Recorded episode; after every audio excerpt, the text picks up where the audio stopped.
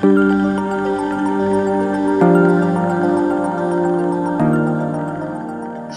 and welcome to Get Your Damn Flu Shot, a podcast exploring the most pertinent topics in public health today.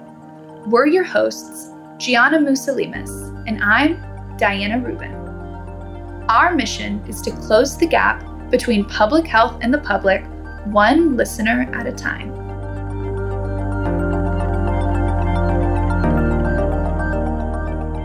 Today on Get Your Damn Flu Shot, you'll be hearing from a leading scientist and world expert in infectious disease, Dr. Larry Schlesinger.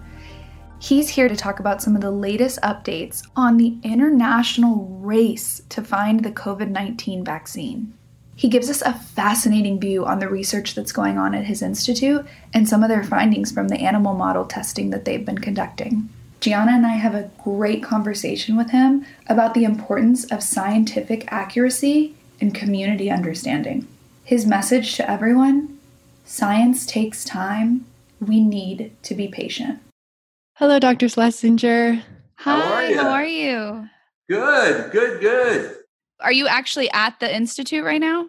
Nope, I'm actually in my home office, so I just put on a virtual screen. Oh, oh my gosh, that's hilarious. Totally got my me. Couldn't even tell. So yeah, Gianna and I are so so excited for you to come on here. This was kind of a platform we started just a few weeks ago, realizing the information gap, especially within our age group.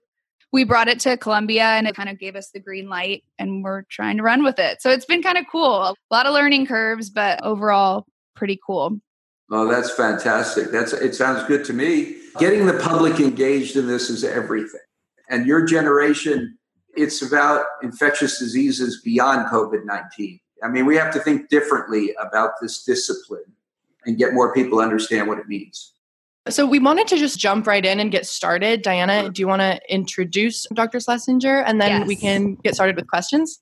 Perfect. So, like I said, thank you so much, Dr. Schlesinger, for joining us. To our audience, we are joined with CEO and president of Texas Biomedical Institute, which is an independent research institute and a global leader working on exclusively infectious diseases from HIV, malaria, tuberculosis, Ebola. It is their bread and butter. And of course, now with the arrival of COVID 19, they have been working night and day to try to help combat this disease. And I'd like to give our audience a little brief background about Dr. Schlesinger as well. So he is, as I mentioned, CEO and president of Texas Biomed. He is also a leading physician, scientist, and prolific scholar. His studies focus on tuberculosis and lung biology. He has served on advisory boards for universities and the NIH and the FDA and has been continuously funded by the NIH. So he is a leading expert now working on the COVID response, and we're so excited that he's here today. Thank you. Great. Dr. Schlesinger, we're just going to jump right in. Do you mind speaking a little bit to what your personal involvement and also what Texas Biomed's involvement has been on the front lines of the COVID response? Well, first of all, it's great to be here and to be with both of you. I would start by saying that I'm honored to be here. I was an undergraduate at Cornell University and went to medical school in New Jersey at Rutgers. And at the time, classrooms didn't look like they did today. You sat in the lecture, just lectured for an hour, and you got bored. But the only small group in medical school for me was an infectious disease doctor named Mel Weinstein. And I just got extremely excited about infectious disease as a problem. And from a clinical side, the fact that it's often detective work to figure out which bug is causing an illness in a human. I was so pretty early in my career that infectious disease was important and that it was something I wanted to pursue. So that's how my career has evolved. I practiced clinical medicine for 26 years, seeing infectious disease patients.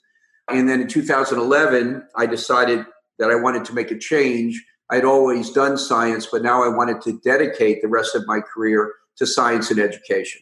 And so, as active as I've been in innovative research in the laboratory, and I've trained a lot of people, I also am passionate about educating the next generation. And that's been a big part of my DNA, if you will. And I have, as a result, been through several outbreaks. This is not my first. And if you go back and find some quotes from me 20 years, I was talking about the next pandemic, uh, very much like Dr. Tony Fauci, who, by the way, I know personally very well through my work at the NIH. So this is something that has been a problem for a long time. But my passion is not just science. Science is the bedrock. Rigorous science, as has already been pointed out, is the bedrock of anything we do in the clinic. And basic science always has to be there. But we need to get to the clinic.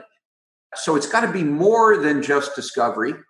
And Texas Biomedical Research Institute is really a one of a kind. It doesn't really exist anywhere else in the country, based on the fact that it has these incredible facilities that allow us to do what's called biocontainment research so we can study live COVID 19. It has one of seven national primate research centers, so we have the ability to study animal models all the way from a mouse to a monkey. And then it's a non for profit in the private sector, where as CEO, we are the antithesis of bureaucracy. Our goal is speed. And we also have a long standing history of working with the FDA on bringing things to market. So we do discovery science and we do what's called contract science, working with partners. And so I feel like we can make a real contribution and we can do it quickly. That's the starting point. I have a reaction to one of the things you just said. Hearing you kind of talk about how you decided to go into infectious disease, it reminded me about my experience in deciding to go into public health. I know Gianna was thinking very seriously about medical school. For me, I was thinking about psychiatry, psychology. So we both get that question all the time, and we talked about it on a, another episode. Why are you studying public health? The same thing. Why infectious disease? Why not surgery? And I think that just goes to show that both of these fields need more community understanding. And I read an article of yours, and you were talking about the importance of this community understanding and being proactive and being prepared. One of the other things you said in terms of community understanding, people see cancer, people see Alzheimer's, but they can't see infectious disease because it's in the air. Can you talk a little bit about the work that Texas Biomed is doing around COVID 19 and how you and the Institute are working to help with this community understanding and getting our society ready for maybe the next pandemic? Well, I will tell you, my life journey is to demystify infectious disease for the public. So that is central to my core. In fact, I'm writing a book now that's whose goal is to essentially infectious disease for dummies. So there are two parts. Let me just talk about infectious disease as an entity. So, I mean, at least one British economist puts infectious disease number one killer of humans by 2050 this is a growing problem that all of us, the three of us, need to be facing going forward. And it's really a coming together of a lot of bad things. I mean, the population is growing, the planet is not. The intermixture, like COVID 19, of animals and humans in pockets in this world, increasing. Not everywhere, but increasing. Superbugs, no drugs, increasing. And then we're a global society where there are no barriers. And so we're going to see this problem again and again and again. And that's itself an issue. But the other part, and I just want to get this in before I talk about Texas Biomed and COVID 19, is the fact that we know more and more about how infection triggers chronic inflammation and how chronic inflammation underlies a variety of diseases.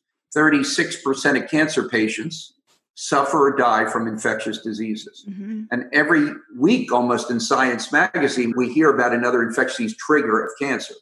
Same thing with autoimmune disease, inflammatory bowel disease, cardiovascular disease. Mm-hmm. So it's not just infectious disease itself, but it's it's linked to inflammation.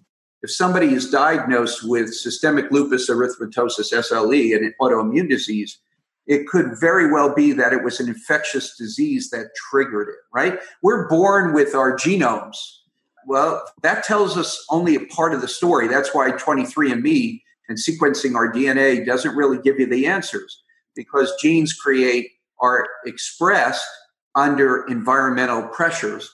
And what I'm saying to you is infection can trigger the expression of some mutations that mm-hmm. enable you to be predisposed to develop diabetes or mm. a cancer or an autoimmune disease. So that's not the bug itself. That's okay. what the bug can cause. So that's important. Right. COVID 19. So, the mission, I came to the Institute in 2017, and our Institute had not declared itself with a core mission that the public would understand. And so we declared our mission, and our mission is to protect you, your families, and the global community from the threat of infectious diseases. So, one sentence that tells it all. So, everything we do is infectious disease, inflammation, immunity. That's what we're made for. So, with that mission, we started changing our campus and built actually a biocontainment facility in 13 months before COVID 19. We started recruiting faculty in this area, like a well known molecular virologist from the University of Rochester. We were doing all this, so one could argue we were prepared for COVID 19. Mm. And then when COVID 19 showed its head, it took us all of about 30 seconds to know we were going to make a difference because that is who we are. So we formed a team of seven outstanding scientists. No disciplines. We don't have departments. That's not how science operates. We just put the best people in a room together from different walks, science, and we said, we're in. And we brought in 30 staff, mission critical, to establish our COVID 19 research team. And then it was, where can we really make a difference for humans? And for us, it was pretty easy. Our first experiment was going to be exploit our expertise in developing animal models. And animal models are essential. You don't hear about them that much on the news every night because it's a little tricky to really promote animal models. There's some people have quite a bit of reaction to that. Sure. But I can tell you that they play an absolutely critical role in bringing any new drug or vaccine to market. They're part of the solution. And so we initiated our studies by studying three species of primates, three different ones, so we could, just like humans, figure out which ones are more or less susceptible to COVID 19. First of all, we had to grow up the virus and sequence it uh, and make sure we had a real virulent strain of COVID 19 that didn't have too many mutations or deletions in it. Where did you get we, it from? I'm just curious. Our strain was originally from the CDC. Okay. Centers for Disease Control. It had been a bank's, it's one that most of the places studying COVID 19 uses. There are other strains out there but the problem with COVID 19 is if you don't grow properly, it'll mutate and eventually could maybe lose its virulence, this disease causing properties. So, we, by doing these, what we call well documented studies, because we do studies that the FDA pays attention to, we were able to grow stocks properly and the virus was intact. So, it was critical for us to do our studies. We then infected animals in our containment facilities, three different species, and we studied old and young because the outbreak really has shown that the elderly are more susceptible. So we wanted to mm-hmm. mirror that as an independent variable.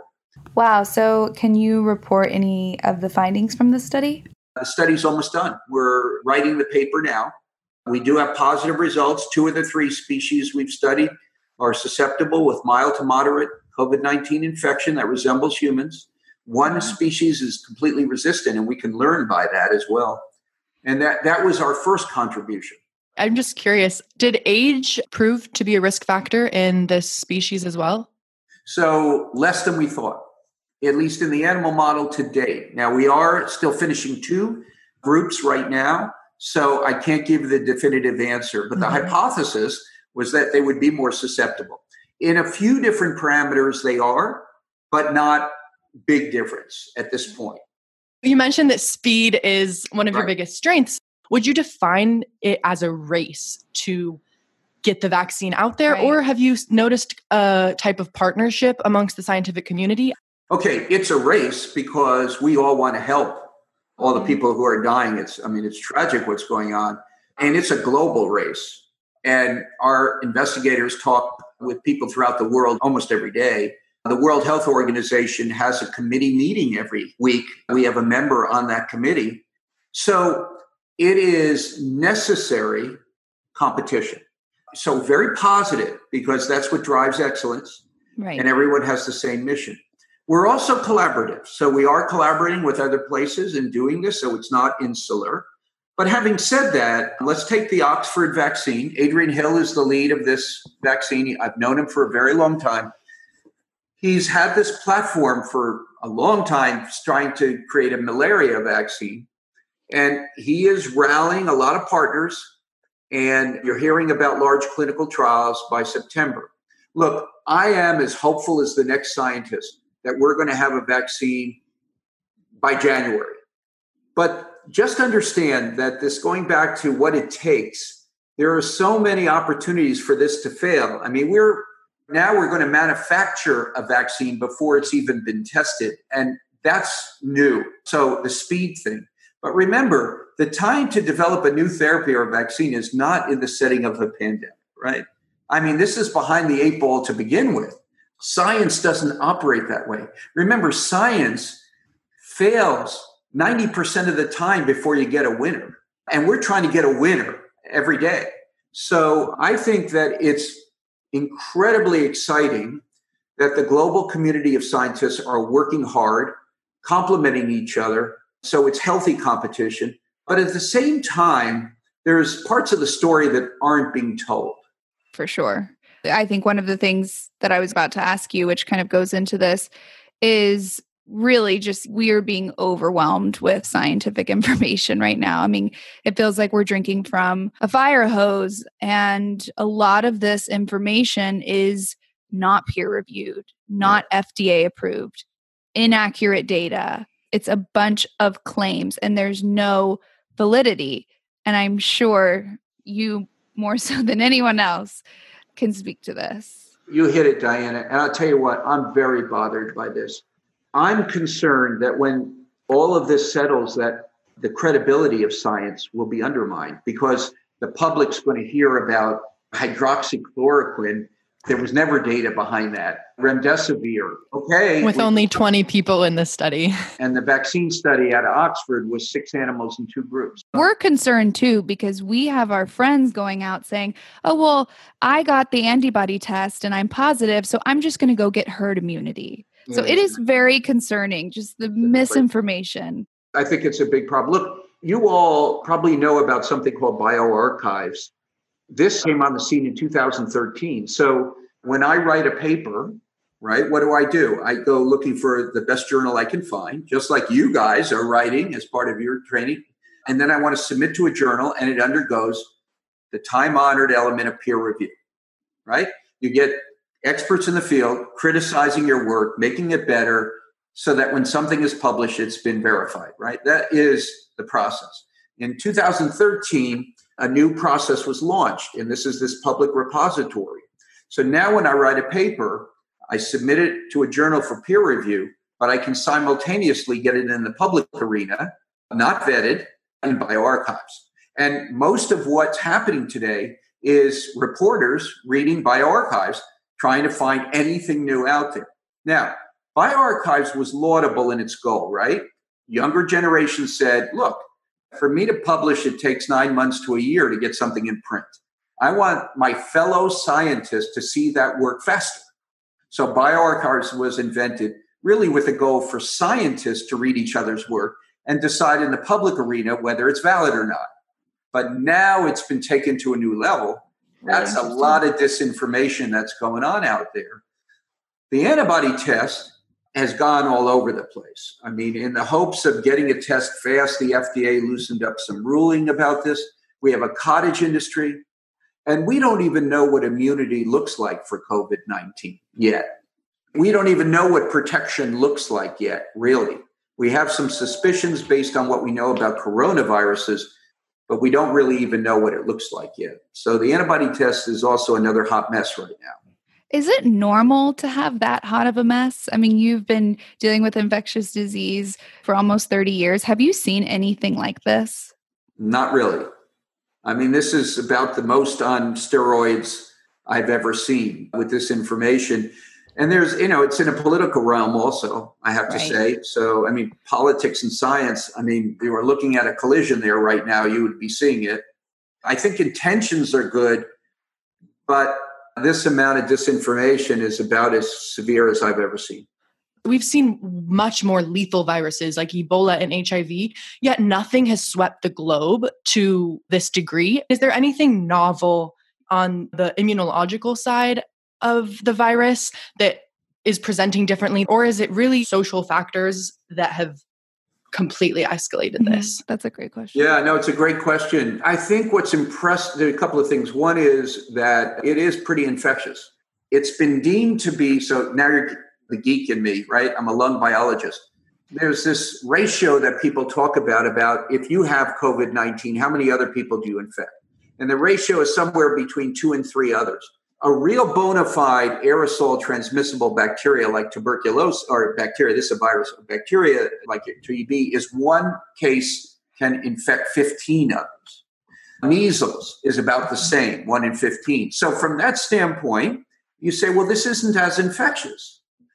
But even today, there are some papers that are suggesting maybe we don't know about transmissibility and maybe it is more aerosol rather than droplet. So, that infectiousness is what distinguishes this one. It clearly has jumped from animals to humans. It does seem to interact pretty tightly with immune cells. There's a couple of receptors that have been published. The thing about SARS is it kind of died out. A SARS vaccine never got done because the population of infected people kind of died out. MERS caused a lot of disease, but it was sporadic. It wasn't worldwide. It had to do something about its intermediate host. But I'm impressed by the kind of durability of this virus and its infectiousness but on the other hand, there's something interesting happening. And that is that look at the countries where the highest cases exist. We're hearing about South Korea, China, Italy, the United States. That's not typically what such a global outbreak looks like. I guess I don't right. have to tell you guys, it's usually Africa, right? Mm-hmm. And India, where the populace is as dense as anywhere in the world. So there's something interesting going on there, right? There's a theory about that, actually. What is the theory? I mean, if you could. Well, so the theory is that India and Africa have a lot of tuberculosis, and they get the vaccine for tuberculosis called the BCG vaccine. It's a live attenuated vaccine, and that stimulates a certain type of immune response. The hypothesis right now is that if you're stimulated by the vaccine for TB, that your cells are conditioned Okay. And part of that is a term called trained immunity, conditioned in a way that makes the host more protected from COVID 19. That's a hypothesis out there. I'm jumping out of my chair because I was actually dying to ask you this question. I saw non peer reviewed articles claiming that now they're testing the TB BCG vaccine, which we don't even use in America. But as an infectious disease student, I don't understand how we could use a vaccine for a different virus. Do you have any opinions on this theory? So, BCG, first of all, it's not like right now, some of the vaccines you're hearing about for COVID 19 are pieces of the virus, right? I mean, there's either the spike protein or mRNA to make the spike protein. Those are, in a sense, subunit, they're pieces of the virus. BCG, Mycobacterium bovis uh, is a live attenuated bacteria right? That's decades ago was passage to not cause disease in humans, but stimulate the immune response. It's still the number one vaccine in the world. It's been given out since 1924. So there was a breakthrough in science a few years ago, and it was called trained immunity. There's the innate immune system and the adaptive immune system, right? Higher vertebrates have the adaptive system. That's what makes humans so different than earlier species. But it's the innate system that more or less keeps us healthy on a day in and day out basis. So it was felt the innate system never had memory. Like it's not how vaccines work. Vaccines work by stimulating the adaptive immune system. Mm-hmm. But it appears that, and BCG is the winner here, that BCG can more generally generate these epigenetic marks in the immune cells to condition them differently. If you're able to fundamentally change innate immune cells as a result of the BCG vaccine, then you can raise the hypothesis that that vaccine, even though specific, we think for TB, actually is more general in conditioning the innate immune system to be revved up and more resistant to other bugs like viruses. And there's quite a bit of science out there on that. So, yes, this is one where a specific vaccine seems to have more general application, which is pretty exciting. Now, again, do we know this? It's theory. We're still waiting for that science, but at least there's some rationale. I know the Ebola vaccine was a world record at four years. So I'm having a hard time understanding is it feasible that we could have a vaccine in January? We have to be extremely lucky. It's unlikely but I won't say never. I think that there's so many chances for what we're doing to fail that I'd like to condition the public to understand that it takes a lot longer to do all the rigorous science necessary to prove that a vaccine is safe and effective. And so, personally, I don't think it's going to be this quick. I'm just like everyone else, hoping, and you can cut some corners, but not all corners. But look, you want the vaccine to be safe. Let's just think about before COVID 19. If you were to interview me, one of the topics you would ask me about as an infectious disease expert is Larry, what do you think about these anti vaxxers? Right? What do you think about all these people who don't want to take a vaccine? Well, if we're going to spend billions of dollars to create a COVID 19 vaccine, right, we certainly want people to take it. So the reason why people didn't want to take the measles vaccine was based on one faulty paper, right? That questioned whether it was safe. Well, so we better prove safety here, or people are immediately going to say, I'm not taking that vaccine. That's exactly why we have started this platform. We recognize the importance of getting people, especially people our age, to be patient with science. Yeah. And they aren't understanding that. And so hopefully, with conversations like this, they can. But I want to ask you if you could give the entire country one piece of advice, but even more specifically, if you could give my age group, millennials, one piece of advice, what would you tell them? I would tell them to remember that everyone is at risk. There is no one that has an armor around them when it comes to infectious diseases. And that people need to take this seriously mm-hmm. and personally. And as a result, think about health and think about the importance of these basic measures of hand washing and social distancing because they're time honored, they're proven. At your age, everyone is the picture of health. It isn't going to be me, right? Mm-hmm. I can play volleyball in a group setting, it isn't going to be me. but the truth is, people feel they're invincible until they get sick or they're asymptomatic or they're asymptomatic and passing on infection but i want people to think about being personal about this and being responsible that every single person has a role to play mm-hmm. in helping the community and and yes it isn't just about you because as you just said if you're asymptomatic and somebody 80 years old you know happens to catch it they're very vulnerable so it's about also understanding those around you right and being conscious about that that's what I would say.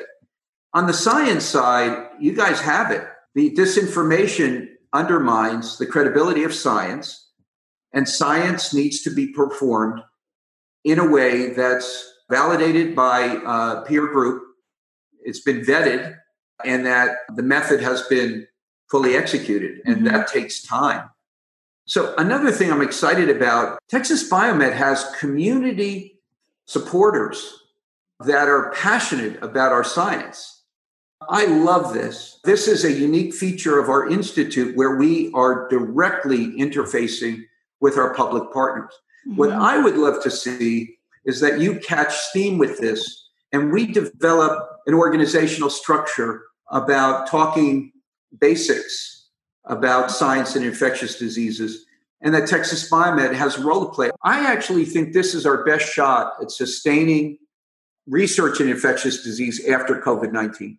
It will be what you're doing right now. Talking about science, let's keep talking about the importance of infectious disease in everyone's life. It's the only disease that affects 100% of us. Not a single person is immune to infectious disease during their lifetime. Now, for the vast majority, it's a mild infection, you get over it. But what if that mild infection actually triggered diabetes 20 years later? You wouldn't know that. So we have a job to do. We should roll up our sleeves and keep at it. I mean, I think this is really important.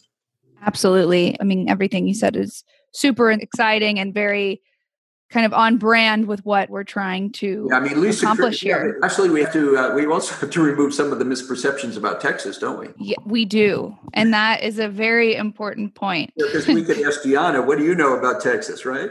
exactly. My answer would have been a lot different a year ago before I knew Diana.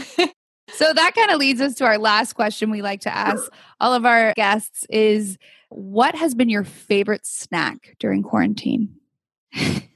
We weren't expecting that one. I know. I wasn't. I wasn't. Let's see. I don't know that it's a snack. Okay, But- it can be anything. Well, I mean, it's got to be pizza.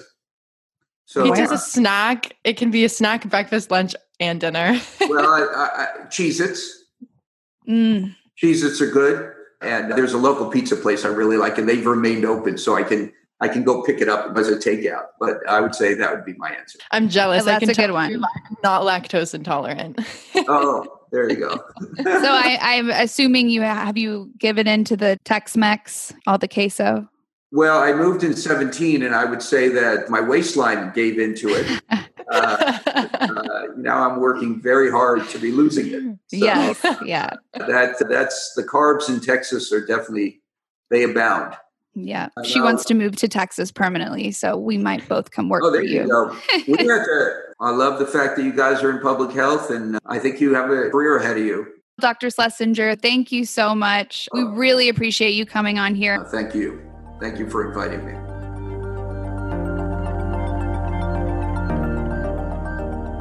Thanks for listening to Get Your Damn Flu Shot. So, this is the part where I tell you all to subscribe, rate, or leave a review. You can find us on all major host platforms like iTunes and Spotify.